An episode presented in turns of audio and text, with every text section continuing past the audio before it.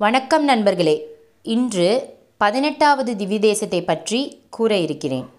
அருள்மிகு லோகநாத பெருமாள் திருக்கோயில் திருக்கண்ணங்குடி. இத்திருத்தலத்தில் மூலவராக லோகநாதன் காட்சி தருகிறார். தாயாராக லோகநாயகி காட்சி தந்து அருள்பாலிக்கிறார் மற்றும் உற்சவராக தாமோதர நாராயணன் காட்சி கொடுக்கிறார்.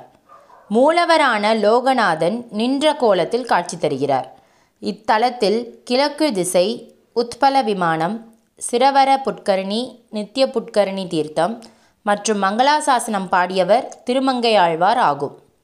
தற்பொழுது இத்தல வரலாற்றை கூறப்போகிறேன். வைகுண்டத்தில் வசிக்கும் பெருமாள் பத்து அவதாரங்களை எடுத்தவர் ஆவார். அத்தகைய அவதாரத்துள் ஓர் அவதாரம் கண்ணன் அவதாரம் ஆகும். கண்ணன் அவதாரத்தில் மாயங்கள் பல செய்தார் பகவான் கண்ணன். அதை கண்டு சந்தோஷப்பட்டவர்களுள் ஒருவர் வசிஷ்டர் என்கிற முனிவர். ஒரு சமயம் அவர் கண்ணனை வெண்ணெய் மூலம் சிலையாக செய்து வழிபட்டு வந்தார். பக்திக்கு இணையான வசிஷ்டரின் செயலை கண்டு மகிழ்ந்து பெருமாள் கண்ணனாக காட்சி தந்தார். லோகத்தை ஆளும் பெருமாள் தானாக வந்து காட்சி தந்ததால் லோகநாதர் என்று முனிவர் பெயர் வைத்தார்.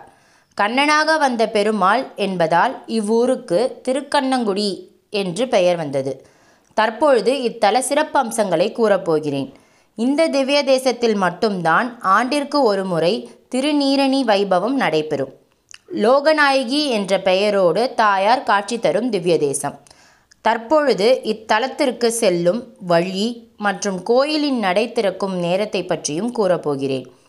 நேரம் காலை எட்டு மணி முதல் பன்னிரெண்டு மணி வரை மாலை ஐந்து மணி முதல் ஒன்பது மணி வரை.